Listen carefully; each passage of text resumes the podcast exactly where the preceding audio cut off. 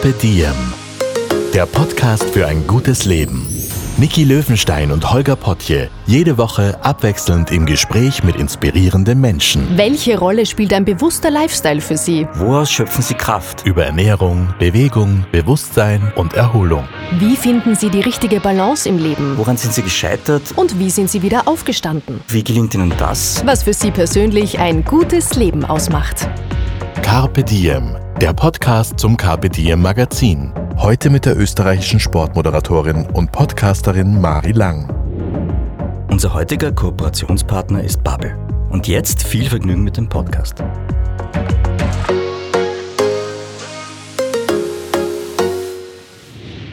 Hallo und herzlich willkommen beim Podcast von Carpe Diem.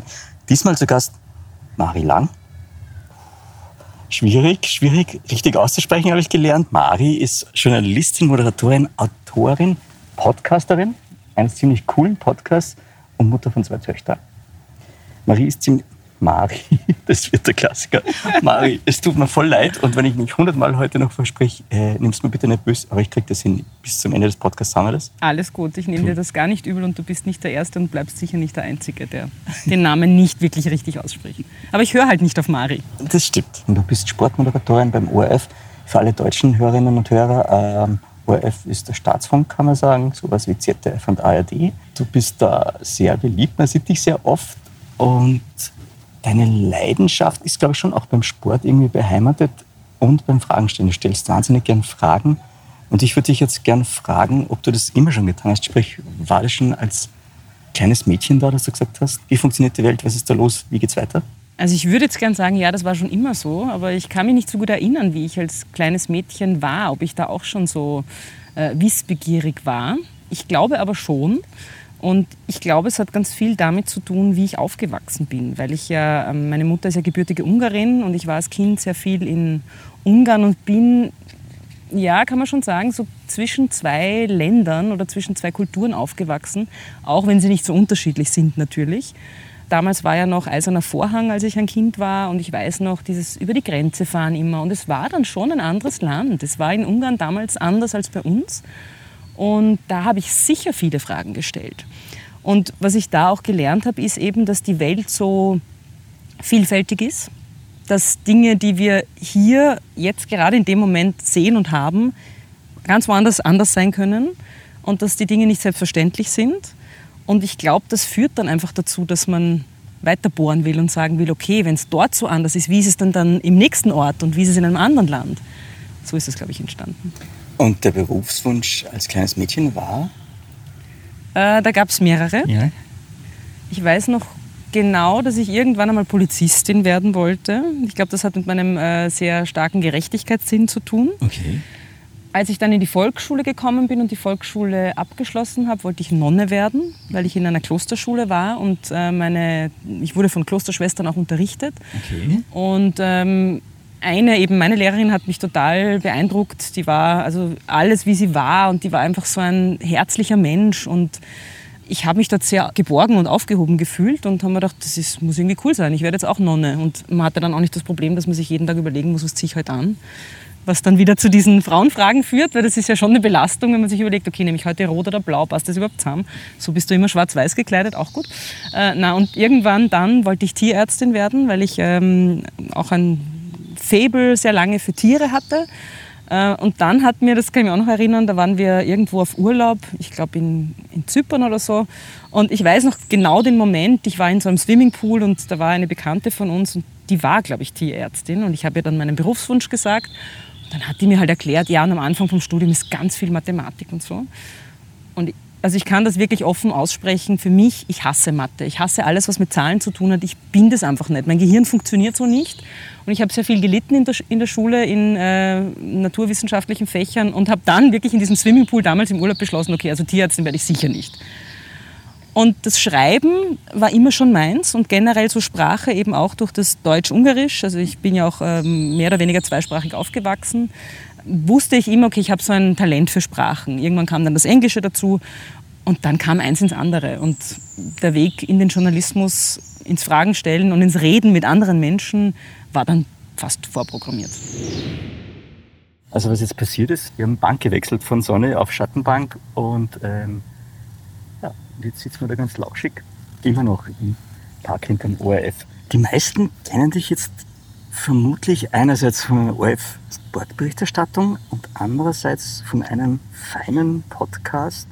Den muss ich ehrlich sagen, ich habe mir bis jetzt erst 2 Folgen angehört, aber ich habe den wirklich zu schätzen gelernt, weil er für mich auf ganz vielen Ebenen funktioniert. Und zwar ist es der Frauenfragen-Podcast, den du da überlegt und umgesetzt und produziert und gehostet und alles drumherum gemacht. Das ist wirklich made by you, also von Anfang bis zum Schluss, ja.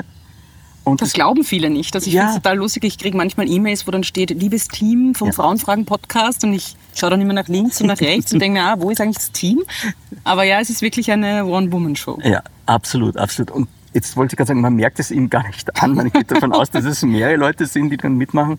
Es bist du, und da geht's, der heißt Frauen fragen, Männer antworten. Du stellst Männern Fragen, die normalerweise Frauen zu hören bekommen, und zwar ganz oft am Red Carpet und Co. Richtig?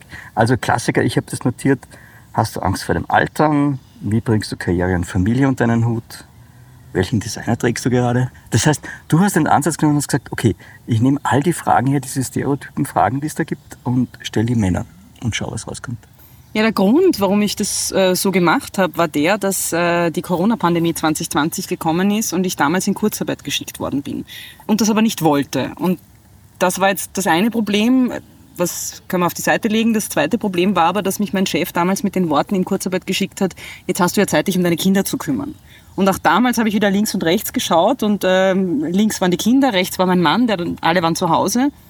Und ich habe festgestellt, spannend, meinen Mann hat niemand darauf angesprochen, wie er das denn jetzt schaffen wird, wenn er plötzlich eben nicht mehr im Büro ist, sondern nur noch zu Hause, mit 2 kleinen Kindern zu Hause und einer Frau zu Hause, um die man sich ja auch kümmern muss, wie er das denn dann schaffen soll. Und dann haben wir gedacht, spannend, Männer leben offenbar in einer ganz anderen Realität als Frauen. Ich meine nicht, dass ich das nicht schon früher festgestellt hätte, aber da habe ich es einfach wirklich am eigenen Leib erspürt. Und ich war grantig und dann kamen große Gefühle und dann haben wir gedacht, mit diesen Gefühlen muss ich irgendwas machen, nämlich irgendwas Konstruktives, weil es bringt ja nichts, wenn ich einfach nur grantig bin.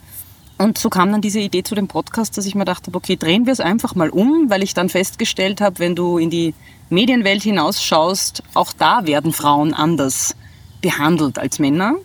Und deswegen auch diese plakativen Red-Carpet-Fragen. Aber der eigentliche Grund und das, worum es mir wirklich geht, ist, mit Männern auch über die Thematik zu sprechen, wie ist das, wenn man Kinder hat? Weil Kinder im Leben einer Frau eine ganz, ganz massive Veränderung bringen. Und jetzt könnte man natürlich sagen, na, als Mann ja auch. Ja, davon bin ich auch immer ausgegangen, in der öffentlichen Wahrnehmung aber nicht. Ein Mann, der Kinder hat, ist immer noch ein Mann, der einen Job hat, der aktiv ist, und dann hat er halt auch noch Kinder. Und eine Frau, die ein Kind bekommt, ist plötzlich Mutter. Punkt. Und das ist sehr problematisch. Und das Ding ist, ich finde es jetzt auch total nett, weil wie wir daher spaziert sind, hast du ja tatsächlich nach einem Babysitter für heute angeschrieben. Ja, das stimmt. Also eben, es ist ja gerade Sommer und es gibt viele Sommerfeste von diversen Firmen und so. Und ich habe an einem Projekt mitgearbeitet und da wird heute groß gefeiert am Abend. Mein Mann ist auch von seiner Firma auf dem Sommerfest. Und ich habe niemanden, der heute Abend meine Kinder betreuen könnte, und beiß jetzt ein bisschen in den, wie sagt man da? Sauren Apfel. Saure Apfel wahrscheinlich. Genau, weil ich das ein bisschen zu spät gesagt habe. Mein Mann hat das schon viel früher angekündigt, dass er heute nicht da sein wird. Frage. Ja, und habe jetzt unsere Babysitterin gefragt, meine Schwester gefragt, jetzt ganz spontan meine Mutter noch, aber es kann heute einfach niemand, und ja, ist halt so. Blöd. Ja. Aber was ich gelernt habe, nämlich früher hätte ich gar nicht gesucht nach jemandem, weil das ja heute mehr oder weniger ein Spaßtermin ist, und dieses als Mutter auch noch Spaß zu haben und meine Kinder irgendwo fremd zu betreuen, nur damit ich Spaß haben kann, das konnte ich sehr lange nicht. Und was hat das geändert? Dass ich das jetzt kann? Ja, also das Lebensgefühl ist ein ganz anderes. Ich reduziere mich selber nicht mehr so auf das Muttersein. Okay. Weil das habe ich ja auch festgestellt. Diese Stereotype, die sind ja nicht nur von außen da, sondern ich bin ja in dieser Gesellschaft aufgewachsen, und auch in mir drinnen schlummert immer noch der Gedanke, naja, jetzt bist du ja Mutter und du musst schon verantwortungsbewusst handeln, und die Kinder schreien halt mehr nach der Mama als nach dem Papa, weil die Mama ein Jahr in Karenz war und der Papa nicht. Und deshalb muss ich da ganz erwachsen sein und darf keinen Spaß mehr haben, so als Frau. Und es hat mir wirklich eine große Leichtigkeit gebracht, dass ich das jetzt schrittweise immer mehr kann. Okay, aber dann war es schrittweise. Es gab nicht so den einen auslösenden Moment, wo du dann sagst, ah shit, das ist jetzt echt zu viel, ich muss da was tun, sondern es waren eher so kleine Steps. Ja, und harte Arbeit auch. Ja. Also das geht auch nicht von heute auf morgen, weil das muss man natürlich also mit dem Umfeld auch abstimmen und natürlich auch in der Partnerschaft. Wenn man lange Zeit in diesem Klischee lebt, eben die Frau kümmert sich um die Kinder und den Haushalt, was bei uns jetzt nicht so extrem war, aber es war schon eher die Tendenz. Und der Mann ist halt viel außer Haus, weil er eben in der Welt da draußen arbeiten muss und wichtig ist. Dann spielt sich das irgendwann so ein. Und wenn jetzt ein Part von diesen 2 oder 4, in unserem Fall mit 2 Kindern, plötzlich sagt, so, ich mache das jetzt von heute auf morgen anders und du machst das jetzt auch bitte so, wie ich mir das vorstelle, dann wird der andere nicht sagen, hey, cool, bleib und jetzt kann ich nicht mehr 3 Tage die Woche am Abend irgendwas machen, sondern bleib jetzt auch bei den Kindern freiwillig daheim, weil, also das muss schrittweise funktionieren. Darum bin ich ja auch der Meinung, dass diese ganze Gleichberechtigungskiste, auch das braucht Zeit natürlich, aber es braucht, wir müssen den Wagen ordentlich anschieben, dass sich da was tut, aber es wird nicht von heute auf morgen gehen. Was da mitschwingt für mich ist auch das miteinander kommunizieren können in einer Beziehung richtig, weil das ist ja gar nicht so easy, denke ich mal. Also da muss man wahrscheinlich auch wahnsinnig drauf achten und dran arbeiten, dass das funktioniert. Wie man miteinander kommuniziert und damit beide jetzt auch was davon haben, sagen wir es mal so. Total. Also ich finde ja sowieso, dass... du bist ja Kommunikationsexpertin. Bin ich das, ja. Wenn du das sagst, bin ich Kommunikationsexpertin. Nein. Wenn du Journalistin bist, kennst du dich mit Kommunizieren aus, glaube ich. Ja? Also das hilft dann vielleicht schon. Ja, es ist aber nicht nur Kommunizieren, sondern ich finde, es geht ganz viel um zwischenmenschliche Beziehungen. Mhm. Und meiner Meinung nach ist das Um und Auf im Leben. Also wir alle sind Wesen, die ein Kollektiv brauchen. Wir brauchen Menschen um uns herum. Niemand ist, auch wenn es manche erzählen, aber als Eremit in der Höhle, irgendwann nach einem Jahr hören die meisten auch auf und kommen wieder in die Zivilisation zurück, weil sie fertig sind mit ihrer Meditation und Erleuchtung. Wir brauchen einander. So. Und man merkt aber, und auch ich habe das sehr oft gemerkt so im Leben, das ist gar nicht so einfach. Also sich zu zweit auf was zu arrangieren und zu sagen, okay, wie geht's denn dir gerade, wie geht's mir, das da gut auszukommen, das bedarf Arbeit. Und ich bin aber leider auch so aufgewachsen, weil ja Hollywood und was auch immer und tolle Geschichten eben suggerieren, man verliebt sich und dann ist alles ganz easy und das Leben wird plötzlich nur noch schön, weil dieses Verliebtsein einfach für immer da ist. Nur das hört auf und dann kommt die Realität und die Realität ist dann plötzlich, boah, du nervst, weil du machst das und das eben nicht so, wie ich gedacht habe und ich hätte mir schon gewünscht das und dann wird's kompliziert und da aber durchzugehen und zu sagen, es ist mir aber wert, an uns zu arbeiten und auch an der Kommunikation. Da gehe ich jetzt wieder auf mein Hauptthema, aber Männer und Frauen, das betrifft uns beide, weil was ich schon auch erlebe, ist ja oft, dass es gibt ja dann wieder so Klischees auch in Beziehungen, ja, der Mann, der räumt halt die Wäsche nicht gescheit weg oder der kann das ja nicht gescheit mit den Kindern und immer muss ich so. Wenn ich in der Denke bleibe, dann wird es auch so sein. Mhm. Also ich bin sehr überzeugt von Self-Fulfilling Prophecy. Okay. Und wenn ich eben in dieser Negativspirale bin, dann darf ich mich nicht wundern, dass mein Partner eben nicht freudestrahlend jeden Abend nach Hause kommt und mir einen Blumenstrauß bringt, wenn ich mit einem grantigen Gesicht dastehe. Also es ist immer auch ganz viel Arbeit an der Beziehung, aber das impliziert Arbeit an sich selbst. Mhm. Was man jetzt noch dazu fügen kann, als Self-Fulfilling Prophecy heißt halt übersetzt, man führt es eigentlich selber herbei, indem man sich an irgendwas denkt, sagt, okay, das wird sicher so und so werden und dann wird es so. Kann man das so umschreiben? Ja, und ja auch. Also negatives Denken und das führt dann tatsächlich zu einem Resultat, zum Negativen. Ja, und es gibt ja ganz banale Beispiele. Also wenn ich jetzt in den Supermarkt gehe und ich mit einem wideren Gesicht die Kassierin anschaue, dann wird die mich nicht freudestrahlend begrüßen, außer sie ist wirklich sehr indoktriniert, dass sie ihren Job immer lächelt und freundlich ist. Okay, aber dann macht sie es ja auch wieder nur, weil sie es machen muss. Aber im Supermarkt kann man das ausprobieren, wenn man dann nämlich das Gegenteil macht und mal sagt, schönen Tag wünsche ich nach und so, jetzt sind die Leute total irritiert und ich bin überzeugt, dass die dann das auch weitergeben kann. Aber das heißt, eigentlich geht es ganz viel ums Mindset dann auch, ja? Und wie ich an Dinge rangehe und wie ich mit Gedanken arbeite dann auch, kann man das so sagen? Ja, voll. Und trainierst du das dann irgendwie oder gibt es da Tricks? Hast du das? Ich versuche ja immer unseren Hörern und Hörern was mitzugeben. Ja, ich bin ja nicht so der Trainingstyp generell. Also wirklich in allen Bereichen des Lebens, auch was Sport zum Beispiel betrifft. Was heißt das jetzt? Ich bin sehr gern so aus dem Bauch heraus und ich funktioniere nicht nach Plan. Also ich Ich funktioniere nicht nach, okay, jeden zweiten Tag gehe ich laufen und dann laufe ich immer 50 Minuten. Ich habe einmal bei so einer 10K-Challenge mitgemacht beim österreichischen Frauenlauf. Also 10.000 Meter? 10 ja, genau, Meter? Ja. In einer bestimmten Zeit, die man sich halt vorgenommen hat. Und das waren bei mir damals zwischen, ich glaube, 51 Minuten. Und da habe ich halt wirklich nach einem Trainingsplan trainiert. Und ich habe das auch geschafft, aber das ist nicht das Leben, das ich führen will. Es tut mir nicht gut. Also ja, ich kann Ziele erreichen auf Biegen und Brechen, das weiß ich, das kann ich. Ich glaube, ich habe da einen recht starken Willen auch so. Also so, wenn ich was will, dann mache ich alles dafür, dass ich das auch vielleicht kriege. Ohne vielleicht. Aber auf der anderen Seite ist es auch so anstrengend. Also ich bin lieber so, okay, heute in der Früh gehe ich laufen, ich laufe so lange ich will. Ich habe auch keine Uhr, also ich habe auch jetzt keine normale Uhr. Ich habe keine, also das hatte ich damals bei diesem Training und ich war dann nicht mehr bei mir. Ich war dann nur mehr in diesem Programm. Und ich spüre einfach so stark, mir tut das nicht gut. Darum kann ich sowas nicht weitergeben. Ich weiß, es gibt ganz viele so Pläne und das boomt auch voll und diese ganzen Geräte, die mir dann sagen, ich habe gut geschlafen oder schlecht geschlafen. Ich finde das wirklich nur, und no offense ja an alle, die das cool finden, aber ich finde, das ist der größte Bullshit, den es gibt, weil wenn ich in der Früh aufwache und müde bin, dann weiß ich, okay, wahrscheinlich habe ich nicht so intensiv und gut geschlafen oder es belastet mich was, aber ich werde zumindest hinschauen. So schaue ich auf die Uhr und sage, ach so, ja klar, da und da war die Tiefschlafphase nicht so gut, da bin ich unterbrochen worden, was auch immer, habe schlecht geschlafen. Und was mache ich jetzt damit? Gute Frage. Ich liebe es gerade mal mit einem Hund. Hallo. Oh, wir sind so langweilig. Okay, verdammt. Wir waren nicht spannend genug. Ja, ich finde es total nett, weil wir hatten vor kurzem zu Gast bei uns im Podcast auch so zwei Biohacker, wo es ja genau um das geht. Alles unter Anführungszeichen optimieren, um ums Leben ein bisschen besser zu machen. Und der schlaft halt ein mit Uhr. Und es waren ja schon absurde Szenen drinnen. Wir haben dann selber lachen müssen, was man alles tut, auch um einen guten Schlaf zu haben. Weil ich glaube, es gibt 18 Grad Körpertemperatur. Du dürftest eigentlich Socken anhaben und Fäustlinge, das wäre ideal, sonst kannst du nackig schlafen. Also da gibt es 1000 Regeln, wie man Dinge optimiert. Okay. Drum, ich lerne jetzt gerade von dir, du bist eher der Bauchmensch und du hast wahrscheinlich auch keinen 5-Jahres-Plan für Dinge. Nein. Aber du hast wahnsinnig viel Ehrgeiz. Wahrscheinlich. Und ich nehme mich nie so wahr, aber ich kriege diese Rückmeldung von außen sehr oft. Mhm. Wie nimmst du dich wahr?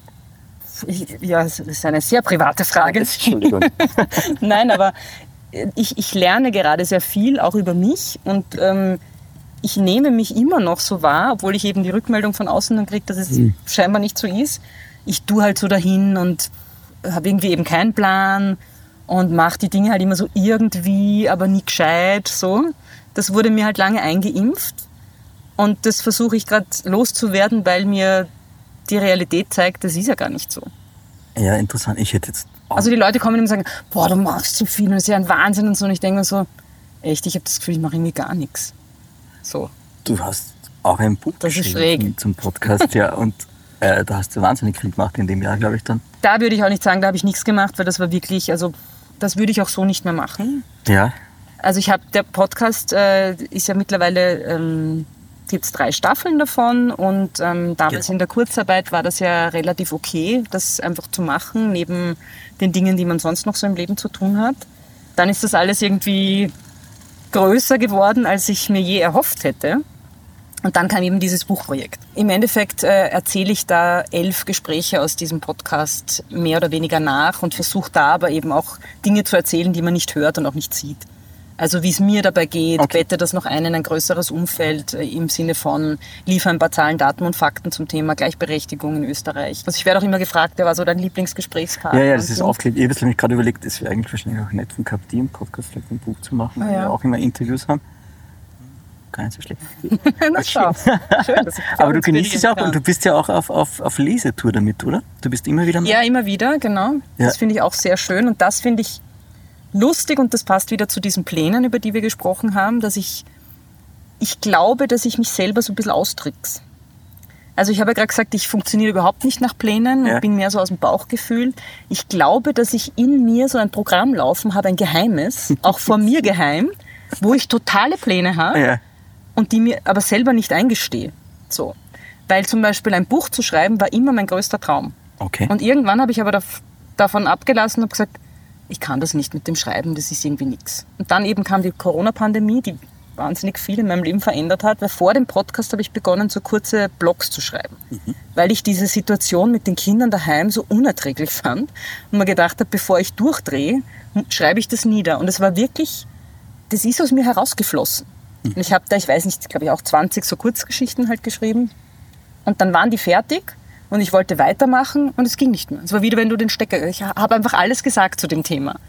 So, und dann kam eben der Podcast und da habe ich dann so festgestellt, anhand der Rückmeldungen auch, ja, vielleicht mit dem Schreiben, vielleicht ist ja doch, vielleicht kann ich das ja doch irgendwie so. Und fand das dann so spannend, dass ich plötzlich ein Buch geschrieben habe und mir damit den totalen Riesentraum erfüllt habe, den ich irgendwann schon abgehackt habe. Also wer weiß, was ich sonst noch für geheime Träume habe, wo ich dann drauf komme, ah ja, das war doch immer schon mal mein Traum. Das klingt so, als würde der Pinky und Brain in einem mit dir rattern und werken und du weißt gar nichts davon. Und dann kommen wieder große Dinge auf dich zu. Aber es klingt jetzt nicht so schlecht, ehrlich gesagt. Das klingt so, als würdest du an dir arbeiten, auch wenn du nicht an dir arbeitest. Ja, also das kann ich hundertprozentig sagen. Ich arbeite sehr hart an mir. Mhm. Also so prinzipiell. Mhm. So, ich finde, es gibt fast nichts Spannenderes, als das Leben zu ergründen. Und damit meine ich aber auch mein eigenes Leben, mich selbst, so mich selber kennenzulernen. Und das finde ich auch so spannend, dass man sich ja selber immer wieder neu kennenlernen kann. Weil man glaubt was von sich und die Frage ist aber immer, warum glaubst du das von dir? Weil du so bist oder weil dein Umfeld dir gesagt hat, du bist so? Also in meinem Fall eben hat mir mein Umfeld lange Zeit gesagt, na, dich interessiert ja nichts so richtig, du fangst immer was an und machst nicht weiter. Und irgendwann glaubt man, man ist so. Mhm. Und dann komme ich aber drauf, warte mal, das stimmt gar nicht, beziehungsweise das ist kein Nachteil.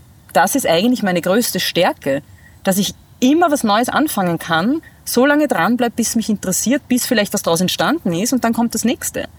Oder dass ich mich ganz schnell auf was einlassen kann.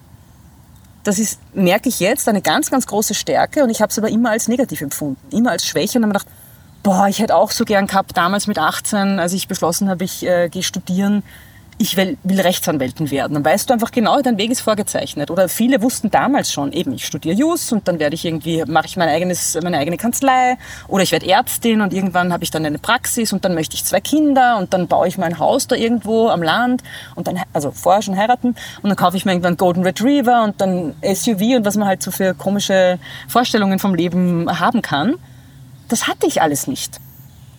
Und jetzt merke ich so, ja, das ist aber eigentlich gar nicht so schlecht, dass ich das nie so hatte, weil das ermöglicht mir jetzt weiter zu wachsen. Ich bin eben noch nicht fertig. Und bei vielen von damals, die das so vorgefertigt schon hatten, habe ich jetzt das Gefühl, okay, da ist jetzt überall ein Hackerl drunter und what's next? Dimension? Okay, war ganz viel Mindset für mich dabei, war ganz viel Art, wie man Dinge angeht und denkt. Ich habe das Gefühl, bei dir kommt noch ganz viel, von dem du vielleicht selber noch nichts weißt. Ich habe auch das Gefühl, da ist ganz viel Selbstbewusstsein da und das vielleicht auch nicht immer da war, das dann irgendwann gekommen ist oder sich entwickelt hat, weil man das braucht, um dann auch so zu denken oder die Dinge so anzugehen, glaube ich. Und was ich nochmal nachreichen würde, ist, für mich schwenkt ein bisschen jetzt auch bei unseren Gesprächen so, das, der Anführungszeichen, sag's mal auf Englisch, Bad Mom-Ding, wie belastend ist denn das oder wie geht man mit dem gut um? Also schlechte Mutter zu sein in dem Sinn, dass man eben das Leben auch genießen will, obwohl man Kinder hat. Wie geht man da gut ran? Hast du da Tipps? Schwierig. Ja. Also weil ich immer noch mittendrin stecke. Ja. Also ich habe so das Gefühl, dass das Muttersein eine meiner größten Aufgaben im Leben ist. Und aber auch das größte Geschenk, muss ich auch gleich sagen, weil ich wahrscheinlich mich nicht so weiterentwickeln hätte können, wäre ich nicht Mutter geworden. Ja, das kann ich jetzt nur aus meiner persönlichen Geschichte sagen. Weil mich nicht so an meine Grenzen gebracht hat und tagtäglich an meine Grenzen bringt wie meine Kinder. Und darum sehe ich es eben als großes Geschenk. Aber ich glaube, dass man als Mutter und vielleicht auch als Vater sehr wachsam sein muss, weil man ganz schnell in Muster reinrutscht, die man aus der eigenen Kindheit kennt und wo man aber selber damals beschlossen hat, also so möchte ich nie werden. Und was machen wir aber im Leben sehr oft in Extremsituationen und ohne dass jetzt das so pathetisch wird und so groß klingt, man kommt mit Kindern tagtäglich in emotionale Extremsituationen. Weil man erlebt das im Job, also die keine Kinder haben, ich weiß nicht, ob das im Job so gängig ist, dass man angeschrien wird, dass man irgendwie sich um jemanden bemüht und der klatscht einem dann quasi ins Gesicht, das esse ich sicher nicht, so. Es gibt gewisse Tageszeitungen in Österreich, wo man denkt, das könnte, das passiert so. Gut, aber da kannst du dann irgendwann hoffentlich sagen, das lasse ich mir nicht gefallen, ich gehe. Das kannst du bei deinen Kindern. Das stimmt. Das heißt, du kommst ständig an in so Extremsituationen. Und was macht man in Extremsituationen? Man greift auf das zurück, was man einfach einprogrammiert hat. Und was hat man einprogrammiert? Das, was man als Kind selber gelernt hat. Und da ertappe ich mich selber sehr oft, dass ich dann plötzlich eben genau so bin wie meine Mutter, mein Vater, wo ich damals gesagt habe, also so werde ich sicher nicht machen mit meinen Kindern. Und ich glaube, dass das eben so eine große Challenge ist, dass man da wachsam bleibt und sagt, okay, der einfachere Weg ist, ich fahre das Programm, das in mir halt drinnen ist und habe halt dann vielleicht auch Kinder, die irgendwann, ich meine, das werden sie sowieso bei der Therapeutin auf der Couch sitzen, oder ich bin wachsam und gehe selber zur Therapie jetzt, weil ich es einfach wirklich anders machen will. Mhm. Ich weiß jetzt nicht, ob das die Frage beantwortet hat, aber ich bin mir auch nicht sicher, aber es hat uns schon wieder wohin geführt. Darum finde ich es ja auch oft so spannend, wenn man dann sieht, Menschen, die ganz anders leben als ihre Eltern, also kommen aus gut bürgerlichem Haus und sind dann die vollen Revoluzer, die dann irgendwie bunte Haare haben und die vollen Punks werden, ja. Ist dann immer die Frage, leben die wirklich ihr Leben oder leben die eigentlich nur die Revolution, damit sie ja nicht so werden wie ihre Eltern, was ja dann auch wieder immer nur, du bist wieder nur Marionette, weil du funktionierst nach den Gefühlen deiner Kindheit. Ich durfte damals nicht so sein, also mache ich es jetzt ganz anders. Mhm. Aber dann hinzuschauen und zu sagen, ist das ganz anders wirklich ich oder bin ich vielleicht auch gerne konservativ und habe mein trautes Heim oder was auch immer. Also das ist, glaube ich, die große Kunst. Und um nochmal zurückzukommen zu dem, als Erwachsene oder wenn man Kinder hat, ist der Spaß vorbei. Ja, teilweise ja, natürlich. Man hat eine Riesenverantwortung, die du vorher wirklich nicht hast. Und vieles ist einfach irgendwie egal, so, weil es niemanden außer mich betrifft, meine Entscheidung. Auf der anderen Seite, und da komme ich jetzt wieder zu dieser Chance, die ich heute schon ein, zwei Mal angesprochen habe, auf der anderen Seite bietet das so eine große Chance, weil du erkennst, in dieser wenigen Zeit, wo ich Zeit für mich habe, mache ich wirklich das, was ich bin. Und verblendet man keine Zeit mehr mit Scheiß. Gib mir mal ein Beispiel. Jetzt kommen wir zur Essenz. Ja. Na, so wie das mit dem Podcast zum Beispiel. Mhm. Das bist du. Ja. Auch diese ganze Thematik, das bin total ich. Ja. Also so dieses... Also Gleichberechtigung auch in den Mainstream bringen... verankern dort. Generell sowas wie... Bist du auch Kämpferin? Wahrscheinlich, ja, also das habe ich ja ganz am Anfang schon gesagt, dass ich als ich Polizistin werden wollte, dass der Grund wirklich so ein großes Gerechtigkeitsdenken immer schon war. Jetzt kann man sagen, es hat vielleicht mit meinem Sternzeichen zu tun. Ich bin Widder. Da sagt man ja, die bleiben irgendwie ihr Leben lang so kindlich naiv und sind immer sehr direkt. Ich habe vorhin erst, so lustig in der Arbeit, mit meinem Mann telefoniert und wir haben über Termine gesprochen, wann wer was macht und so, weil man muss ja mit Kindern ganz viel absprechen und klären. Und irgendwann, weil er so viele Fragen gestellt hat, sage ich so, okay, sag einfach, was willst du denn genau wissen von mir? Sag einfach, was du machen willst. Und dann lege ich auf und meine Kollegin sagt so, na, mit wem hast denn du gesprochen? Das hört man auch nicht so oft. Jetzt sag einfach mal, was du wirklich sagen willst. Aber eigentlich hast du recht, das ist, also ich bin oft sehr direkt. Mhm. Das können manche auch nicht gut nehmen. Das kann ich auch nachvollziehen. Okay. Da kann ich sagen, okay, ich kann nichts dafür, ist mein Sternzeichen. Das ist ja cool. Was bist du vom Aszendenten? Weil ab einem gewissen Alter ist dann Jungfrau, ja. Das ist wieder also das ist vielleicht dieses Pinky and Brain. Ja. Bei Jungfrau ist ja genau das Gegenteil. Ja. So pedantisch und genau und ordentlich. Oh Gott. Ja, eben. Oh Gott. Ich gehe jetzt mal nicht. Oh Gott, du Arme. Nein, ich bin auch wieder. Ah, wirklich? Ja. Und ich habe auch die Jungfrau im Aszendenten. Und das ist super. Ah, echt? Und ich bei mir selber würde ich es ja nicht merken. Mhm. Ich merke nur, wenn meine Frau dann sagt, so, du bist aber so wieder ab, das muss wieder genau ein Punkt sein. Und ich denke so, wirklich, ich bin doch gar nicht so. Ich bin doch eh voll locker und cool. Okay. Und auf den Podcast wieder zurückzukommen.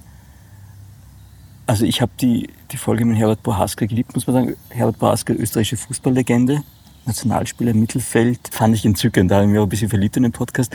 Dann habe ich gelesen, und den habe ich nicht gehört, die allererste Folge war mit Armin Assinger. Na, was mich sehr beeindruckt hat im Gespräch mit Armin Assinger, war einfach so seine Authentizität. Also er war einfach, hatte ich das Gefühl, so wie er ist. Und das ist jetzt wahrscheinlich nicht der Typ Mann, der mir in meiner Denke sehr nahe ist. Für alle, die ihn nicht so gut kennen. Ich muss auch noch kurz erklären, genau, Armin Assinger war früher Polizist, wurde dann Skifahrer. Ich sage jetzt mittelmäßig erfolgreich, er würde sagen sehr erfolgreich. Und wurde danach in der dritten Karriere ORF-Moderator, also Fernsehmoderator. Man kennt ihn sicher von der Millionenshow. Genau, Millionenshow. Und er ist definitiv ein Publikumsliebling. Also das muss man schon sagen. Also egal wie man zu ihm steht, die Massen lieben ihn. Es ist so. Und sicher nicht unberechtigt. Und im Podcast hat mich eben wirklich beeindruckt, also A, weil er ein bisschen bestätigt hat, was so sehr oft gehört wird, nämlich oder gesagt wird, dass Männer Dinge zusagen, wenn sie gefragt werden, ohne darüber nachzudenken, kann ich das überhaupt? Ist das überhaupt mein Metier? So? Und bei Frauen hört man sehr oft, also jetzt andere Bereiche, aber wenn es darum geht, irgendwelche Podiumsdiskussionen zuzusagen oder im Fernsehen aufzutreten, ah ja, ich weiß nicht, ob ich die Richtige bin, ich weiß nicht, ob ich das kann und so. Und bei ihm war es sehr spannend, weil ich habe ihm ja erklärt, worum es gehen wird. Es gab ja den Podcast damals noch nicht, das heißt, ich musste erklären, was ich so vorhabe. Und er hat gesagt, ja, ja, kein Problem. Und dann erkläre ich es ihm halt und dann war es so lustig, weil dann hat er wirklich, sein erster Satz war so, ach so, Frauenfragen hast du, das wird ja interessant, so als hätte er keine Ahnung gehabt, wo er da jetzt ist. Ich habe es auch als großen Vertrauensvorschuss empfunden, was auch, glaube ich, für meine Arbeit, die ich bis dahin geleistet habe, gesprochen hat. Dass man aber ihr habt sich gekannt schon vorher, oder? Ich war bei der Promi-Millionen schon eingeladen, da haben wir uns kennengelernt und damals, als meine Fernsehsendung, die Reportage Mein Leben, im Fernsehen Premiere hatte er auch gerade eine Sendung, dieses A-Team. Mhm. Und da haben wir uns auch quasi als Kollegen kennengelernt. Und wir waren uns auf Anhieb sympathisch. Und drum, ich glaube, deshalb ist er auch gekommen und hat sich gedacht, also das wird schon passen. So. Also das fand ich wirklich cool. Und ich fand es auch sehr erfrischend, auch wenn ich wahrscheinlich zu 80% überhaupt nicht seiner Meinung bin und war, dass er das einfach so offen alles gesagt hat. So. Und was mich ein bisschen erstaunt hat, war dann aber auch, dass er offenbar sein ganzes Leben lang noch nicht darüber nachgedacht hat, dass Frauen und Männer eben in anderen Lebensrealitäten leben und nicht die gleichen Möglichkeiten und Chancen haben. Auch nicht in unserer Gesellschaft. Das hat mich irritiert. Glaubst du, du hast ihm da was mitgegeben auf den Weg, worüber er nachdenkt, oder war das nach 5 Minuten wieder das Thema? Nein, weil er kommt ja auch im Buch vor. Das heißt, wir haben ja nachher noch Kontakt gehabt und ich habe immer wieder mit ihm dann drüber geredet. Und er hat ja auch im Podcast dann wortwörtlich 3-mal gesagt, er wird jetzt darüber nachdenken, ich gebe ihm da jetzt was mit auf den Weg, weil er hat über diese Dinge noch nie nachgedacht. Und das habe ich ihm schon auch abgenommen. Ciao, bei mir geht's im Sommer nach Italien, ich spreche nur leider kein Wort Italienisch. Wie gut, dass es Babbel gibt. Babbel ist die weltweit erfolgreichste Sprachlern-App, mit der du 14 verschiedene Sprachen erlernen und schneller echte Gespräche führen kannst. Nütze auch du die Sprachlernmethode, die wirklich funktioniert. Und hol dir jetzt auf babbel.com/audio mit dem Code MOTTO ein Babbel-Jahresabo zum halben Preis, damit die Basics sicher bis zum nächsten Urlaub sitzen. Aktion gültig bis 30. August 2022. Wir haben ja im Vorfeld auch kurz drüber geplaudert. Ich habe gesagt, ich hätte mir jetzt gedacht, weil ich das Out-of-the-Box-Denken, das dahinter steckt, hinter deinem Podcast und Idee, so sehr liebe, man könnte es einfach umdrehen und dir Männerfragen stellen. Typische, dann sind wir draufgekommen, typische Männerfragen gibt es eher nicht, weil Männer auch sehr kurz miteinander kommunizieren, wenn sie kommunizieren. Es gibt natürlich die Ausnahmen, aber Telefonate sind meistens kürzer bei Männern. Und dann habe ich gedacht, okay, ich suche mir jetzt einfach Männerthemen, laut der neue Mann im Internet, habe ich gegoogelt, raus, was sie beschäftigt, und würde gern von dir jetzt mal hören, ob du da was zu sagen hättest dazu. Okay. Also Thema Nummer 1 für Männer sind Hobbys und Freizeit. Mhm. Ja, findest du spannend, oder? Es kommt drauf an, welche Hobbys man hat. Ne? Aber ich finde es schon wichtig, dass man... Welche Hobbys hast du? Ich mache gern Sport. Ja. Seit ich Kinder habe, lese ich nicht mehr so viel, aber ich lese sehr gern. Aber dann momentan halt sehr viel so Bücher, die mit Gender-Themen zu tun haben. Also ein bisschen weiterbilden. So mit der Unterhaltung habe ich es nicht so, merke ich. Also ich bin überhaupt keine Serien- und Filmeschauerin, gar nicht. Da kann ich überhaupt nie mitreden, Videospiele auch nicht. War auch nie so, oder hat sich das geändert? Okay. Nein, ich habe Fernsehen, also das ist eh wohl lustig, wenn ich selber beim Fernsehen arbeite, aber Fernsehen war für mich einfach wirklich immer Zeitverschwendung. Das ist so, ich hatte meinen allerersten Freund, der war der volle Fernschauer. Ja. Und dieses einfach sitzen und in ein Kastel reinschauen, das eben jetzt läuft jemand bei uns vorbei, da gehe ich lieber laufen. Also das ist schön. So, ich bin auch jemand, ich brauche die Bewegung, um, das klingt jetzt auch wieder sehr pathetisch, aber um meinen Lebensfluss in Gang zu bringen. Ich merke, wenn ich, also für manche ist das ja der größte Traum, irgendwie, eine Woche frei, jeden Tag auf der Couch, Chips und Serien bingen. Das ist für mich ein Albtraum. Mhm. Also ich glaube, nach 2 Tagen bin ich depressiv. Na wirklich, wenn ich mich nicht bewege, also ich war ja 3 Monate in Indien vor über 10 Jahren und habe dort in einem SOS-Kinderdorf eine Radiostation mit aufgebaut und habe aber auch sehr viel Zeit damit verbracht, weil das klingt jetzt alles auch so wow und ich will die Welt retten. Vorrangig will ich mich selber retten und habe dort sehr viel Zeit verbracht, um mich selber ein bisschen kennenzulernen, habe ganz viel Yoga gemacht und war dann 10 Tage in einem Schweigeseminar.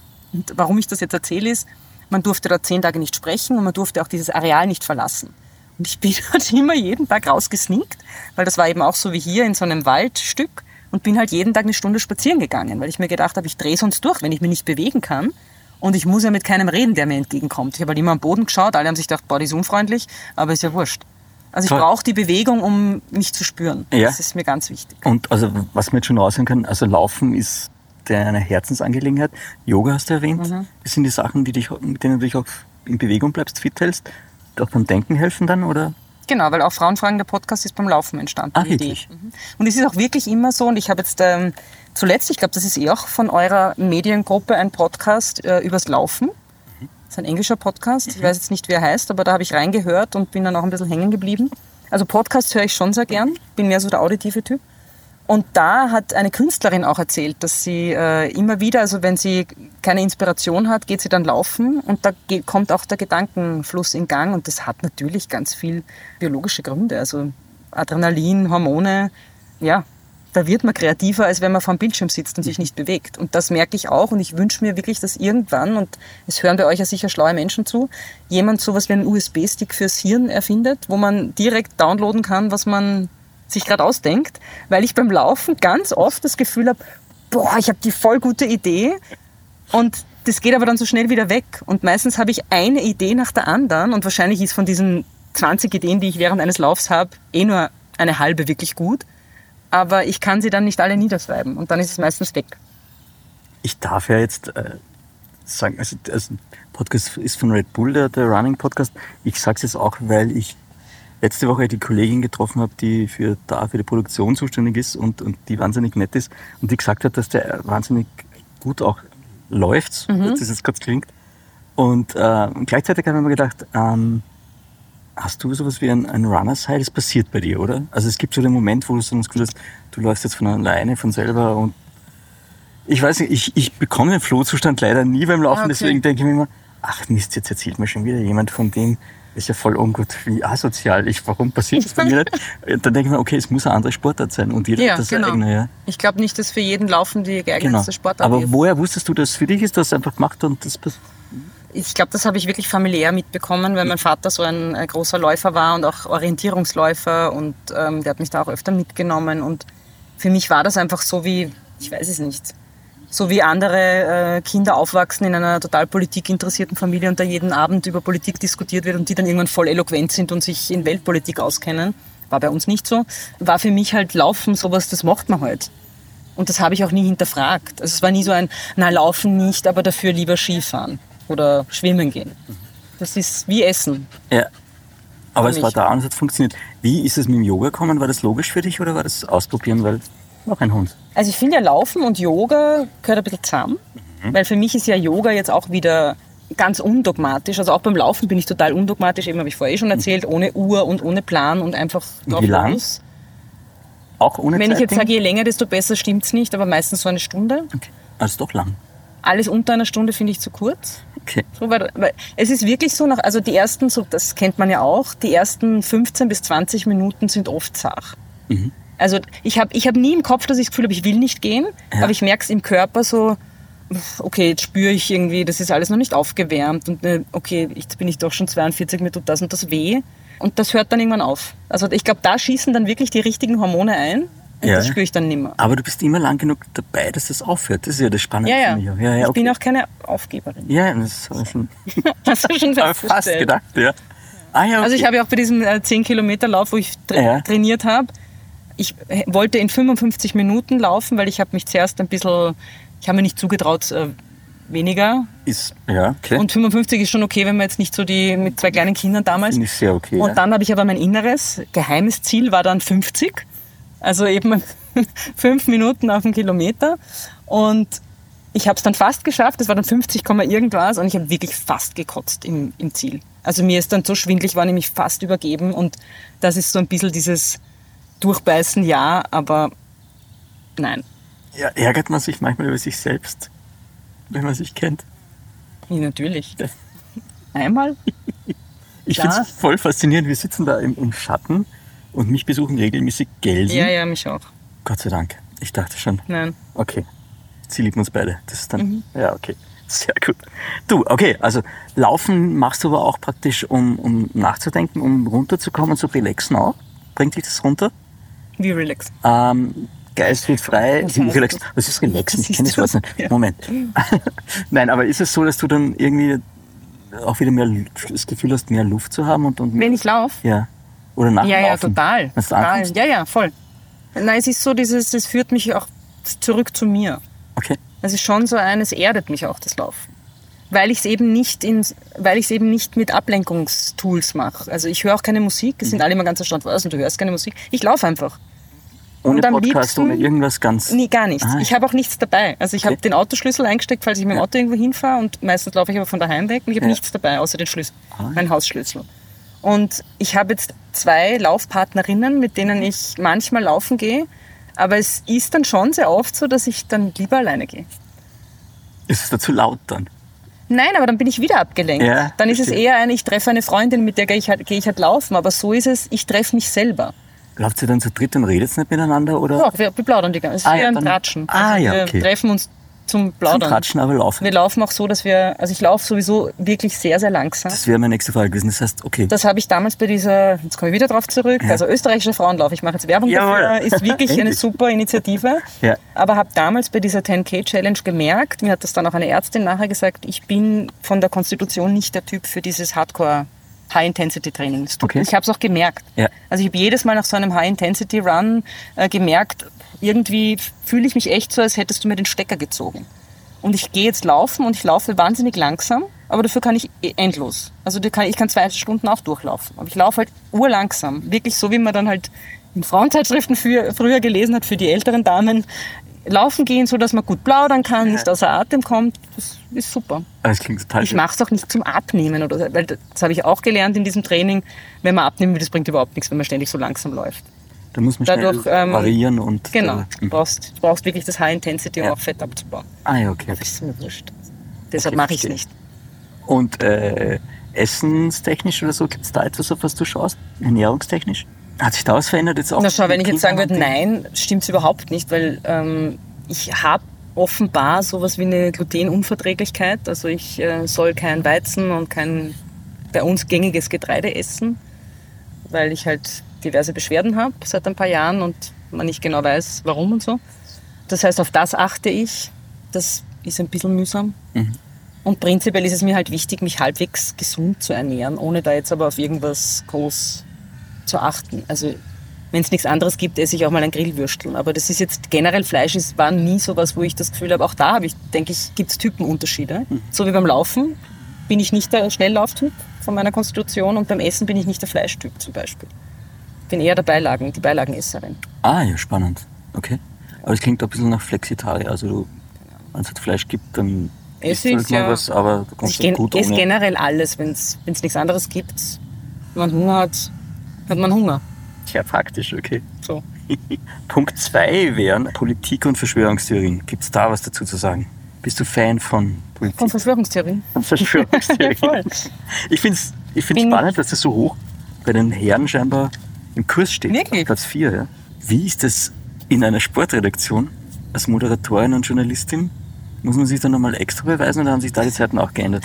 Das ist eine klassische Frauenfrage. Ja, das weiß ich. Es tut mir leid, aber das war jetzt wirklich so, wo ich mir denke, ich kenne jetzt doch gefühlt ein paar Moderatoren, Sportmoderatoren und denke mir, das muss mega zart sein, wenn du dann irgendwem was beweisen musst, was du weißt. Also eigentlich bin ich fachlich 10-mal weiter, aber du sitzt halt seit 50 auf dem Sessel. Ich glaube, dass das aber in wahrscheinlich den meisten Bereichen so ist. Das wird in der Politik nicht anders sein, das ist in der Wirtschaft nicht anders. Und es ist im Journalismus und speziell im Sportjournalismus halt auch so. Nur, was beim Sportjournalismus vielleicht fällt es deshalb mehr auf, so ist, dass das halt wirklich noch einer der letzten Bastionen war für Männer, wo sie unter sich waren und das für sich gepachtet hatten. So, das ist unser Bereich. Und natürlich ist es dann, wenn du als Frau da eindringst, am Anfang schwieriger. Jetzt muss man aber für meine Gefühle fairness halber sagen, dass es in Österreich schon nochmal einen Eck schwieriger ist es jetzt in Deutschland oder anderswo, wo es dann doch ein bisschen früher auch durchaus gängig und üblich war. Ja, wobei ich schon, also da muss ich jetzt den ORF sehr positiv erwähnen, weil sich da in den letzten Jahren wirklich einiges getan hat und wirklich auch von der Führungsriege Wert darauf gelegt worden ist, da vermehrt Frauen auch reinzuholen, weil man erkannt hat, wir leben im Jahr, also damals weiß ich nicht wann, aber heute 2022 und es geht einfach nicht anders. Es ist einfach State of the Art und warum soll eine Frau nicht über Sport berichten können? Lieblingssportart ist, hast du eine? Bist du Tennis? Nein, Laufen. Laufen gibt es schwer zum, ja gut, den Marathon. Marathon. Ja, aber das ist wahrscheinlich auch nicht so spannend, oder? Nein, ich stehe eher, da komme ich noch von meiner FM4-Prägung daher, ich stehe eher auf Sportarten, die so ein bisschen ins Extreme gehen. Also damals bei FM4, ich habe die Sportredaktion dort geleitet, obwohl es die ja im herkömmlichen Sinn so nicht gegeben hat. Und das war eine kleine Rubrik, die hat im Jingle gehabt, im Sommer alles außer Fußball und im Winter alles außer Langlaufen. Und ich finde, das sagt schon alles. Und wir haben eben berichtet über, ob das jetzt war, Cliffdiving oder eben Freestyle-Snowboarden, solche Sachen. Oder ich habe viele Dinge ausprobiert auch damals. Das hat mir taugt, wie das geheißen. Frisbee-Golf. Bist du dann wirklich auch jemand, wenn er über was berichtet, dass er es dann auch ausprobiert, wie du es gerade andeutest? Ist das total. Also ich bin jemand, das habe ich vorher ja auch schon ein bisschen angedeutet, kann mich sehr schnell für was begeistern und will das dann auch ganz genau wissen, okay, bis ich dann draufkomme, eigentlich interessiert es mich nicht. So. Nicht. Eigentlich ist es nichts für mich. Dann kommt das Nächste. Und das eben ist mir da auch wieder zugute gekommen. Und das ist eigentlich bei allen Dingen so. Das war auch, ich habe eine Fernsehreportage gemacht, die hat geheißen Mein Leben, die Reportage. Und da habe ich genau das gemacht. Also ich habe Menschen 3 Tage begleitet und habe dann versucht, die Dinge zu tun, die sie tun. Ob das jetzt war beim Husky-Züchter, der mit seinen Huskys in der Hundehütte übernachtet, das habe ich auch gemacht. Ich habe dann auch eine Nacht dort in der Hundehütte geschlafen. War ein bisschen gemein, weil die, also normalerweise, wenn er dabei ist, liegen die so um ihn herum und wärmen ihn. Und es war Winter und nachdem sie mich nicht gekannt haben, habe ich nicht zum Rudel gehört. Bin halt alleine in der Hundehütte gelegen und sie sind außerhalb gelegen. War ein bisschen blöd. Oder was habe ich noch gemacht? Ich habe dann demonstriert mit dem Chris Moser, mit dem Tierschützer, der damals bei diesem Tierschützer-Skandal festgenommen worden ist. Bin mit dem per Autostopp in seine Arbeit gefahren und so. Also mir ist es immer sehr wichtig, wenn ich an ein Thema rankomme, auch wirklich einzutauchen. Und die Rückmeldung kriege ich auch oft, wenn ich Veranstaltungen moderiere und da geht's dann um, weiß ich nicht, Cybersecurity oder CRM und irgendwelche Marketing-Tools. Also, du interessierst dich ja wirklich dafür. Ja, in dem Moment interessiere ich mich wirklich dafür. Aber das ist doch auch ein bisschen so das Teil des Journalistendaseins, dass man ganz viel in fremde Welten eintauchen kann. Eigentlich immer rumspringt und nie irgendwo ganz daheim ist, außer man bleibt irgendwo kleben und macht immer dasselbe. Aber voll, darum finde ich, ist das für mich der großartigste Job, den es gibt. Ja. Weil eben genau das, was du sagst, ich jeden Tag in andere Welten eintauchen kann. Könnte man mit dir, ich bin jetzt bei Punkt 5 und 6, über Autos und Technik sprechen? Probier's. Nein. Okay, hast du ein Auto? Ja. Hast du lang darüber nachgedacht, welches Auto es wird oder was einfach, ich brauche was zum Fahren? Und ja. Okay. Ich habe es mir nicht mal selber ausgesucht. Ich habe nicht das Gefühl, dass wir lange über Autos reden. Schau, ich kann dir Dinge erzählen, die ich mit meinem Auto schon gemacht habe. Ja, und ich glaube, bei Technik glaube ich wiederum, das könnte dich interessieren. Aber wir haben jetzt gerade vorher gesagt, Technik finden wir beide furchtbar, wenn sie funktionieren muss. Stimmt. Aber sich wo reintigern, um zu verstehen, wie etwas funktioniert, könnte man schon wieder vorstellen. Nein. Ja, aber auch wieder nur auf der Gefühlsebene und nicht auf der wirklich mechanischen Ding-Ebene. Und Technik ist einfach ein Ding. Das stimmt. Man beschäftigt sich mit Dingen und ich beschäftige mich gern mit Menschen. Okay. Ja, verstehe ich. Also drum, nein, Technik interessiert mich wirklich nicht so. Leider, weil ich mir oft ja denke, und es wird ja auch, was so Geschlechtergerechtigkeit und so betrifft, oft suggeriert, Frauen sollten sich mehr für Technik und in MINT-Fächer und Naturwissenschaften und so. Auf mich trifft es nicht zu, es würde keinen Sinn machen. Aber deshalb, weil ich eine Frau bin oder weil ich einfach bin, wie ich bin, ja? Oder weil du schlecht in Mathe bist. Ja. Ich würde jetzt so das Muster kennen, vielleicht sind wieder schlecht in Mathe, weil ich... Weil es auf dich auch zutrifft. Furchtbar irgendwie Mathe gekämpft. Weil das ist ja auch wieder, und das lerne ich erst mit dem Alter, dass das so schön ist eigentlich, dass wir ja alle so unterschiedlich sind. Und ja, das ist großartig, dass es Menschen gibt, die ein Gehirn haben, das mehr auf diese mathematische Ebene fokussiert ist und die nehmen. Also ich habe wirklich oft das Gefühl, dass diese Menschen die Welt auch anders wahrnehmen. Das ist ein anderer Blick auf die Welt.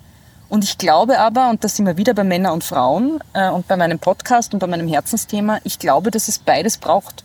Es braucht sowohl die Naturwissenschaftler als auch die Sprachwissenschaftler, als auch die Pädagoginnen und Pädagogen. Es ist einfach fein, dass wir so divers sind.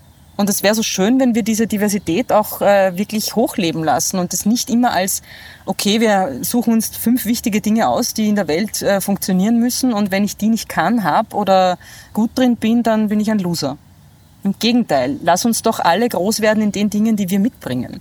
Erfordert eine andere Art des Denkens, glaube ich, dass wir auch alle als Gesellschaft mal ein bisschen lernen müssen noch. Darf ich dich auch was fragen? Ja, gerne. Ich bin ja Journalistin, also kann gar nicht anders. Das ist ja nicht deine Show hier, alles. Aber nein, weil du jetzt ein Mann bist und mir diese Männerfragen unter Anführungsstrichen gestellt hast, würdest du bejahen, sind die Themen, die klassische Männer interessieren? Oder ist es dann auch wieder nur so ein Klischee und Männer interessiert es, weil sie glauben, es muss sie interessieren? Weil wenn ich ein Mann bin und ich interessiere mich nicht für Autos, bin ich ein Lulu oder... Nein, das stimmt. Also ich meine, als Frau kann ich ganz leicht sagen, also Autos, das interessiert mich nicht. Und keiner wird sagen, was, du interessierst dich nicht für Autos, was bist denn du für eine Frau? So. Aber da sind wir bei dem, was du jetzt vorher gesagt hast, mit dem, das Generalisieren an sich nicht funktioniert, dass jeder Mensch anders ist und damit sich das alles ad absurdum führt. Ich könnte jetzt länger über Fußball diskutieren und das funktioniert für mich ganz gut. Aber ich glaube, es ist auch ganz viel das Emotionale dabei. Und ich glaube, Fußball funktioniert eigentlich nur emotional, anders nicht. Ich fand es auch total schwierig, während der Pandemie Fußball zu schauen, weil du da das Publikum nicht hattest und dann alles irgendwie die Trainer hören konntest und alles, was da gesprochen wurde. Und es war aber für mich nicht Fußball in dem Sinn.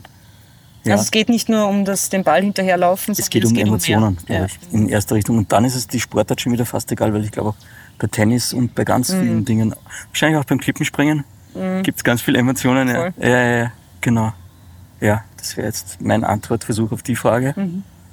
Aber du bist ja heute dran. Wir sind bei einer Stunde, was ich total schlimm finde, weil wir machen normalerweise eine Stunde, das ist vorbei. Ich bin aber jetzt noch nicht gekommen zu 2 Dingen. Was mich bei dir interessiert hat, nämlich auch von der Situation heraus, einerseits im Berufsleben zu stehen, andererseits Mutter zu sein und Elternteil zu sein. Wie stehst du zur modernen Arbeitswelt und Vollzeitjob oder 4-Tage-Woche? Ja, da habe ich auch eine ganz klare Meinung. Ich glaube nicht, dass es uns generell als Individuen und auch als Gesellschaft gut tut, dieser Fokus auf Arbeit. Also Vollzeitjob und dann eben am besten 60 Stunden arbeiten, wenn ich wirklich Karriere machen will und so. Man sieht ja wohin das führt.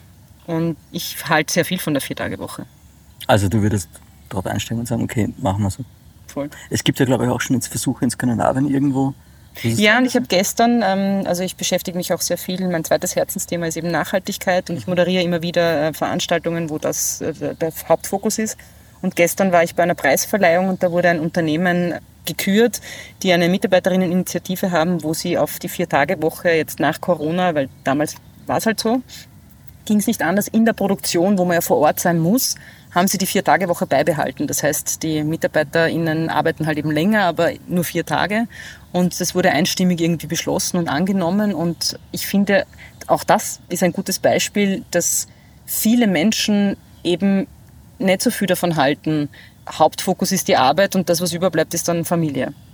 Also ich glaube, dass das over ist. Ich glaube auch, dass die Generation Z das auch nicht mehr will, was man so mitkriegt. Ja. Also da ist ja viel mehr so, ich bin noch aufgewachsen mit, sehr froh, dass du einen Job hast und bitte und danke und Ding. Und offenbar die jüngere Generation ist jetzt so, was kannst denn du mir eigentlich liefern als Job? Und ich sag dir jetzt mal, wie viel ich arbeiten will und da und da will ich Urlaub und wie machen wir das miteinander? Aber eben nicht dieses Unterwürfige und Arbeit über alles. Also mir kommt vor, man sieht auch jetzt beim Journalistenberuf, da gibt's ja auch noch, da gibt's von den Dinosauriern bis jetzt zu den Androiden in dem Bereich wirklich alle Varianten noch, mit dem ich stempel da fast um 9 ein und gehe dann um 17.30 Uhr heim, weil ich dann noch die Mittagspause einberechnet habe. Und das ist den Leuten wichtig und die sagen dann, du kannst aber nicht eine Viertelstunde früher gehen. Und da geht es gar nicht so darum, ob ich die Arbeit jetzt gemacht habe oder nicht, sondern nur, dass ich die Zeit absitze. Völlig absurde Themen eigentlich mittlerweile, aber... Naja, und das, was du jetzt sagst, dieses Zeitabsitzen, das ist, glaube ich, eines der gefährlichsten Dinge, weil da kommen wir wieder zu dem, was ich vorher gesagt habe, mit Kreativität und Laufen und Bewegung. Ich glaube, dass wenn Menschen ihre Arbeit nur machen, weil sie wissen, am Ende des Monats ist da so und so viel Geld am Konto und weil irgendjemand das von ihnen erwartet, wird sich nicht viel ändern. Also dann gibt es auch keine Produktivität. Es ist Dienst nach Vorschrift und ich glaube, wir brauchen auch da viel mehr Freiheit. Also viel mehr, dass ich als Individuum das Gefühl habe, ich kann mitgestalten und das, was ich mache, ist wertvoll. Nicht, dass mein Hintern auf einem Sessel sitzt in einem klimatisierten Büro. Also ich merke einfach, bekannte Gerüche kommen hier von wo auch immer. Also ja, wenn der Podcast jetzt zum Riechen wäre... Hätten viele eine Freude. Ja, genau. Wir sagen jetzt nicht, was es ist.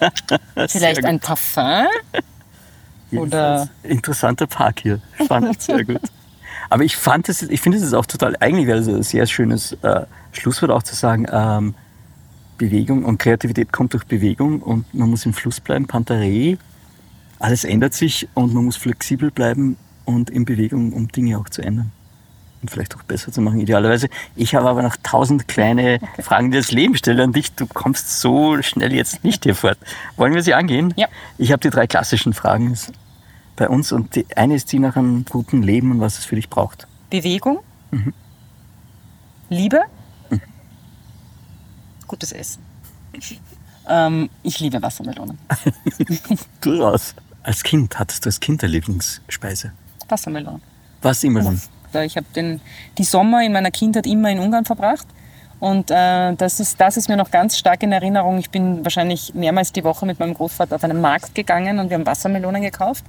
Und da war das damals noch so, das kenne ich nur aus Ungarn, dass wir durften dann klopfen und dann gab es so ein spezielles rundes Messer, das wie so ein Trichter hineingefahren ist und das kam dann so raus und die Melone war dann so, der hat das dann nochmal aufgeschnitten und hat sie so serviert und ich durfte probieren und ich gesagt, schmeckt mir nicht, haben wir eine andere genommen. Und das kann ich mich noch gut erinnern. Also Wassermelone war schon immer sehr hoch im Kurs. Voll schön. Ja, das klingt echt gut. Also ich bin ja auch generell, was Essen betrifft, eher so auf reduziert. Also ich finde, das, was die Natur uns so bietet, da muss man gar nicht so viel dazu tun. Und darum, Wassermelone hat einfach so einen geilen Geschmack. Okay, ich höre schon. Das ist total schön. Was hast du heute gekocht? Wassermelone. Ja, genau. Tatsächlich, in der Früh. Voll gut. Hast du ein tägliches Ritual? Gibt's sowas? Ich hätte gerne eins. Bist du auf das? Nein, oh ja, also doch, ja. Eigentlich schon. Wir haben auch seit der Corona-Pandemie eine richtige Kaffeemaschine, mit der man richtig guten Kaffee machen kann. Ich liebe Kaffee. Du kannst auch den Namen der Kaffeemaschine nennen. Ich habe keine Ahnung. Mein Mann hat sie gekauft. Es ist eben wieder Technik. Also, ja, also verstehe. Ich bin wirklich in der glücklichen Lage, dass ich einen Mann habe, der, was diese Dinge betrifft, genau das Gegenteil ist von mir. Also er ist erstens ein Early Adopter. Wir haben immer die neuesten Dinge. Wir haben auch deswegen jetzt ein Elektroauto, was ich nie gekauft hätte, weil jetzt aus umwelttechnischen Gründen natürlich, aber ich bei so Technik, also ich weiß noch, mein erstes iPhone lag einen Monat am Fensterbrett, weil ich es nicht geschafft habe, mich damit auseinanderzusetzen, weil es mich überfordert. Genau, man fühlt sich überfordert am Anfang. Ja, und dann dann liegt es mal dort und dann, bis ich es ausgepackt habe, okay, und jetzt bin ich bereit. Ich brauche immer so dieses Bauchgefühl, jetzt bin ich bereit. Lange Rede, kurzer Sinn. Und mein Mann hat dann gemeint, wir brauchen eine Kaffeemaschine und hat es total recherchiert. Also wirklich. Und wir haben wahrscheinlich eine wirklich gute. Und es ist auch ich wiege jeden Tag den gemahlenen Kaffee mit einer Waage, die auf Mikrogramm, keine Ahnung was, das wiegen kann. Ich weiß jetzt genau, was ich tun muss, damit ich jeden Tag einen wirklich guten Kaffee habe. Und den trinke ich in der Früh. Und meistens 2. Okay. So beginnt mein Tag. Klingt nach einem Ritual, muss man so sagen. Wahrscheinlich. Ich finde es lustig, weil ich jetzt gerade einen E-Roller für eine Woche ausprobiert habe. Und es war wahnsinnig toll. Es war wirklich, du hörst nichts, du bist aber genauso schnell wie die anderen Mopeds und du hast irgendwie das Gefühl, du tust der Umwelt jetzt trotzdem nichts Schlechtes, sondern... Ja.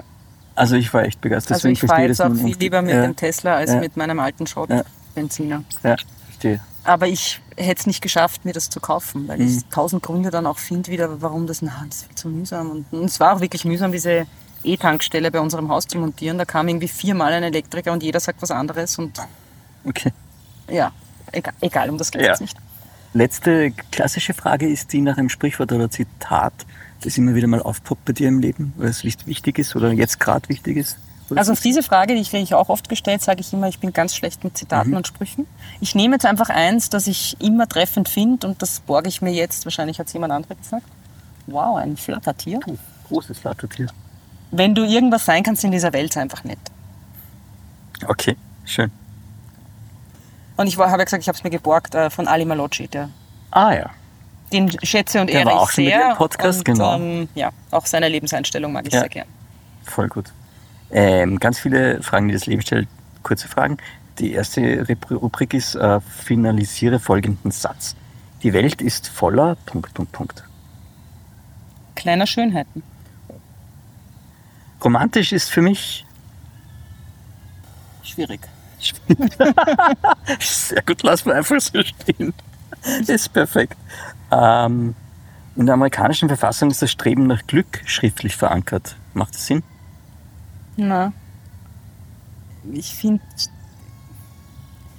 das ein bisschen ein Problem, dieses, dass wir so fokussiert sind auf dieses, wir müssen glücklich sein.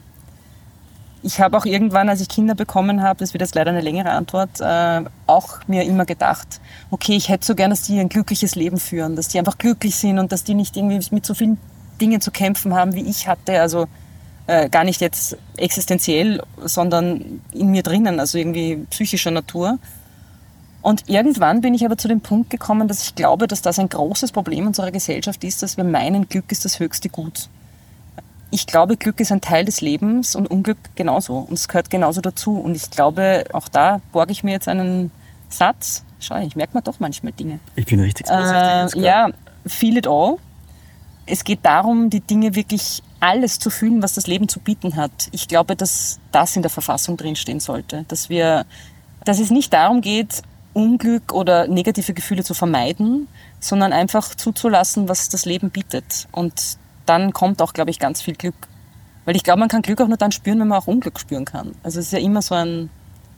Ja, es gehört immer beides dazu. Und von wem habe ich mir Feel It All geborgt? Von der Glennon Doyle habe ich mir diese weise Aussage geborgt. Voll schön, klingt gut. Jetzt kommen die ganzen vielen kleinen Fragen. So, was würdest du tun, wenn du nicht müsstest? Sprich, die finanziellen Sorgen sind mal ad acta gelegt? Einfach weiterleben, glaube ich. Würdest du genau das machen, was du jetzt machst, oder würdest du was anderes machen? Ich würde gerne sagen, ich würde genauso weitermachen, aber nein, ich würde zuerst was anderes machen, weil ein großer Traum, schau, manche sind doch nicht so geheim für sich selbst. Ich würde mir einen Wohnwagen kaufen und ich würde mir den Luxus gönnen, einfach mal ein Jahr durch Europa zu fahren. Okay, spannend. Aha. Cool. Ja. Europa. Bleibst bei Europa. Du könntest ja überall hin. Ja, aber es gibt in Europa, glaube ich, noch so viel zu entdecken, okay, die ich noch nicht kenne. Und dann halt nächster Schritt. Das Gute liegt so nah. Kaffee oder Tee? Kaffee, glaube ich, oder? Beides eigentlich. In Wien war sehr gerne Tee auch, aber ja. Kaffee unbedingt in der Früh. Yoga oder Kickboxen wissen wir wahrscheinlich auch mittlerweile. Yoga? Aha. Eastwood oder Westwood? Also Clint oder Vivian? Ach so. Ja, die Vivian natürlich. Was wärst du als Blume? Ich sage jetzt einfach aus dem Bauch heraus, weil offenbar das einer meiner ersten Wörter war. Ja. Tagetes. Okay, jetzt muss man helfen. Wie sieht die aus? Eine Tagetes ist eigentlich nicht so eine schöne Blume, die ist orange. Aha. Sieht man in ganz vielen so Vorgärten. Okay. Und hat so ganz viele so gerüschte Blätter. Aber da gibt es doch eine Geschichte dazu. Ja, mein Vater sagt, dass ich als ganz kleines Kind schon wusste, wie diese Blume heißt. Und dann immer gesagt habe, Tagetes. Okay, verstehe. Na gut, da gibt es eine Geschichte. Was wärst du als Duft? Irgendwas Herbes, glaube ich. Großartig. In welchen Momenten vergisst du alles um dich herum? Gibt es solche Momente? Ja, beim Laufen oder beim Yoga. Tatsächlich, wenn du beim Sex. Na gut, beim Sex. Ja. Also immer in Bewegung. Ja, stimmt. Immer im Fluss, ja. Was wäre, wenn sich dein Mut über Nacht verzehnfachen würde und du am nächsten Tag aufwachst? Was würdest du tun? Ja, ich würde mir einen Wohnwagen kaufen. Wir sind wieder beim Wohnwagen. Oder Wohnmobil eigentlich, bin ich drauf gekommen. Das, was quasi alles in einem ist. Und nicht das, was man ans Auto hängt, sondern... Ja, okay, one unit. Also. Ich muss mich noch mehr mit dem Thema auseinandersetzen. Ja, stimmt. Aber ich würde mir so ein Ding kaufen, in dem man wohnen kann und fahren kann und würde damit herumreisen. Okay. Ja. Woran erkennen andere deine Eitelkeit? Ich weiß, es klingt jetzt blöd, aber ich glaube, ich bin nicht so eitel. Wer will schon eitel sein? Aber ich glaube, in dem Fall... Eitelkeit. Und woran erkennt man das? Wenn das eitel ist, vielleicht, dass ich Wert lege auf Kleidung, dass ich mich gerne irgendwie bunt anziehe und mich damit auseinandersetze, was ich anhabe. Das ist mir schon wichtig. Das hat wahrscheinlich mit Eitelkeit zu tun. Aber du brauchst jetzt für Selfie nicht 20. Nein, also ich bin auch generell, also wenn ich fotografiert werde, ich bin auch generell recht unkompliziert, weil ich so das Gefühl habe, so schaue ich halt aus. Ich meine, natürlich gibt es gute und schlechte Blickwinkel und wenn man total komisch reinschaut oder die Nase plötzlich dreimal so groß ausschaut, wie sie ist, will ich das Foto auch nicht irgendwo posten, aber ja, na. Eine wichtige Lektion, die dir das Leben bis jetzt beigebracht hat? Dass es immer weitergeht. Okay. So lange, bis es vorbei ist. Was ist die schönste Frage, die dir je jemand gestellt hat? Boah, das ist schwierig. Am Schluss erwischen wir dich noch. Das war jetzt wirklich... Was ist die schönste Frage? Ist auch voll okay, wenn du sagst, aber gibt es keine Antwort, muss ich länger drüber nachdenken. Darüber muss ich noch nachdenken, ja. Irgendwann kommst du zu uns zurück, wir machen noch einen Podcast und dann hast du eine Antwort auf die Frage. Okay, super. Cool. Dann sage ich ganz, ganz, ganz großes Dankeschön für die Zeit, für den netten Platz, für die Gelsen, für den Schatten, die du jetzt hast. Ja, aber ich glaube, du hast genauso viel. Ich hoffe, es war keine Tigermücke dabei. Die sind schlimmer, oder wie? Okay. Ja, die sind ja jetzt, weißt du das gar nicht, nee, klar? Also, oh Gott. Liebe Hörerinnen, liebe Hörer, lieber Holger, jetzt noch eine kleine Info-Einschaltung. Ja, die Tigermücken, die gibt es ja eigentlich nur in Asien. Das ist das, wo man nach Thailand fliegt und sich dann eben jeden Tag einsprühen muss, weil die auch tagaktiv sind, nicht nur nachtaktiv. Und die so blöde Sachen übertragen wie Denguefieber und so. Und das kommt jetzt offenbar auch schon zu uns. Deswegen sind die auch jetzt schon aktiv, meinst du? Naja, wir sitzen im Schatten. Also aber ja, es kann schon sein. Die sind viel größer als die normalen Gelsen. Die war jetzt groß. Oh Gott. Also, ja. Falls wir uns nicht mehr sehen, weißt du jetzt wenigstens warum. Ein wunderschöner Schluss für diesen Podcast. Ich habe auch sicher 5. Ja, ich bin halbwegs gut im Universum, weil ich denke, du bist auch nicht so davon gekommen, wir haben uns beide erwischt. Ja. In diesem Sinne, vielen lieben Dank für deine Zeit. Sehr gerne, danke für die Einladung.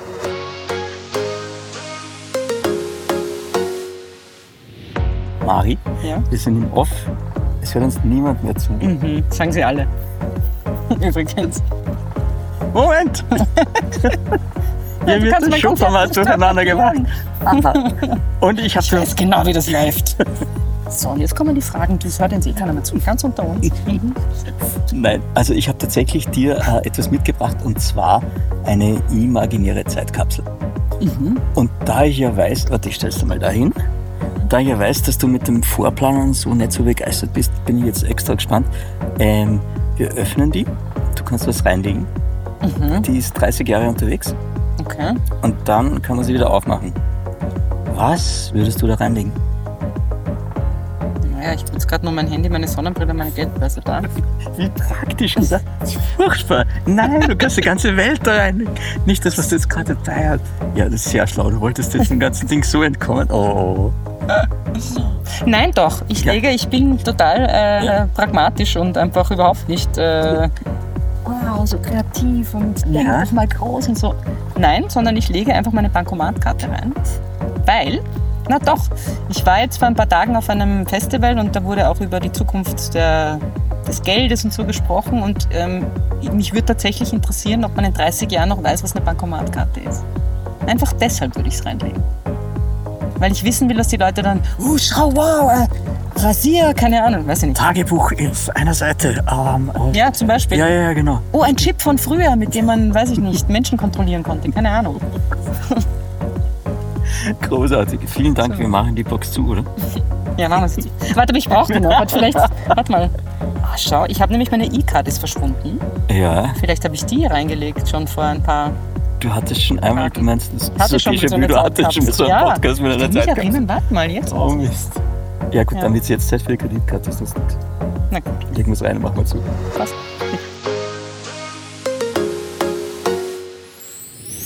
Mehr von Carpe Diem gibt es auf Soundcloud, Apple Podcasts, Google Play oder Spotify.